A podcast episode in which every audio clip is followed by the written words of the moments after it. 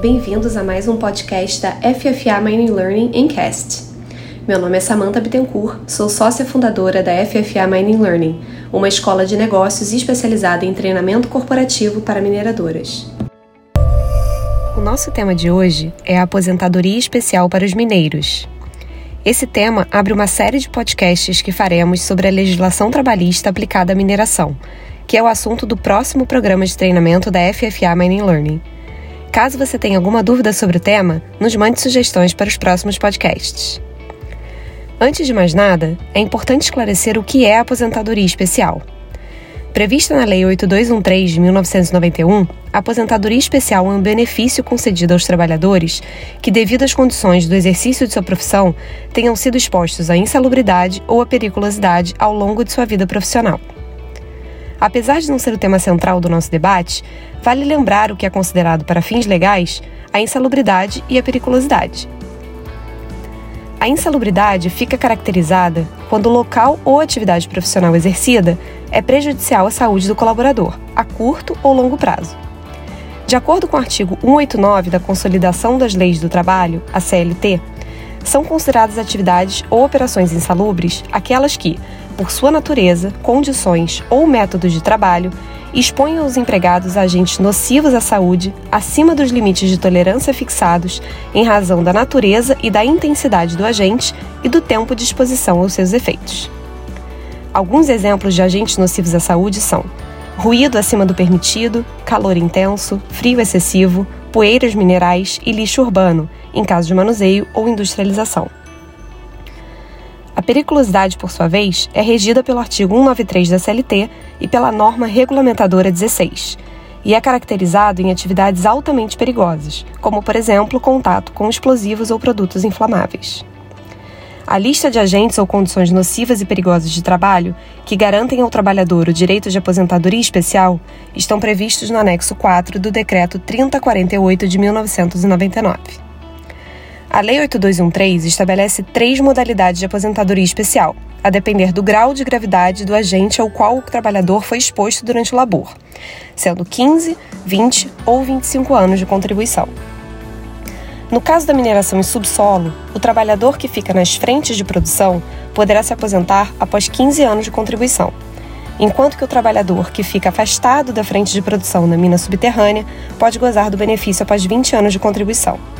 Os trabalhadores de minas a céu aberto também podem ter direito à aposentadoria especial, caso fiquem expostos a agentes insalubres. Por exemplo, no caso de um minerador que trabalhe exposto a ruídos a nível superior a 85 decibéis, pode se aposentar após 25 anos de contribuição. A Emenda Constitucional 103 de 2019, mais conhecida como Reforma da Previdência, modificou algumas regras para a aposentadoria especial. Antes da reforma da Previdência, a aposentadoria do trabalhador de mina subterrânea, por exemplo, funcionava de forma que este trabalhador só precisava contribuir 15 ou 20 anos no efetivo exercício da profissão para se aposentar, sem idade mínima. Após a reforma, no entanto, passou a ser exigida também a idade mínima para a aposentadoria especial. No caso da aposentadoria especial com 15 anos de contribuição, o trabalhador tem que ter no mínimo 55 anos de idade enquanto que na aposentadoria especial com 20 anos de contribuição, o trabalhador tem que ter no mínimo 58 anos. Ou seja, o mineiro que trabalha na frente de produção em mina subterrânea passou a precisar ter 55 anos de idade para se aposentar, além dos 15 anos de contribuição. A reforma da Previdência também modificou as regras para o cálculo do valor a ser recebido pelo mineiro aposentado sob aposentadoria especial. Antes da reforma, o mineiro se aposentava com direito ao recebimento de benefício que era calculado da seguinte forma: era feita uma média salarial com base nos salários que o profissional recebeu durante sua vida profissional, excluindo 20% dos menores salários, e o valor base do benefício seria 100% desta média. Ou seja, ao final, o valor do benefício seria 100% da média salarial de 80% dos maiores salários. Após a reforma, o cálculo ficou da seguinte maneira: Primeiro é realizado um levantamento de todos os salários do profissional para se fazer uma média. Contudo, diferente do que acontecia antes, o valor base do benefício fica sendo 60% da média salarial obtida e não mais 100%. Outra mudança é que todos os salários serão considerados para o cálculo da média, não existindo mais a regra de cortar 20% dos menores salários.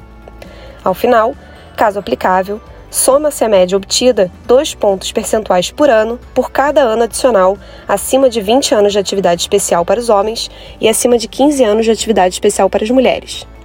Para quem trabalha em frente de produção nas minas subterrâneas, o acréscimo de 2% ao ano será por cada ano adicional acima de 15 anos de atividade especial para os homens e mulheres.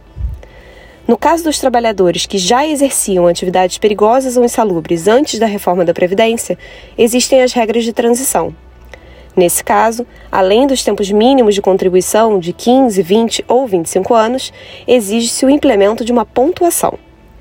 No caso do trabalhador em mina subterrânea, que fica na frente de produção, são 66 pontos, enquanto que aquele que fica no subsolo, mas afastado da frente de produção, são 76 pontos. Esses pontos equivalem ao resultado da soma da idade com o tempo de contribuição. Então, por exemplo, uma pessoa com 20 anos de contribuição e 60 anos de idade possui 80 pontos. Ficou com dúvidas? Nos procure para saber mais sobre o programa de treinamento Legislação Trabalhista aplicada à mineração que está sendo desenvolvido. Queria agradecer a todos que escutaram e nos vemos no próximo FFA Mining Learning Encast.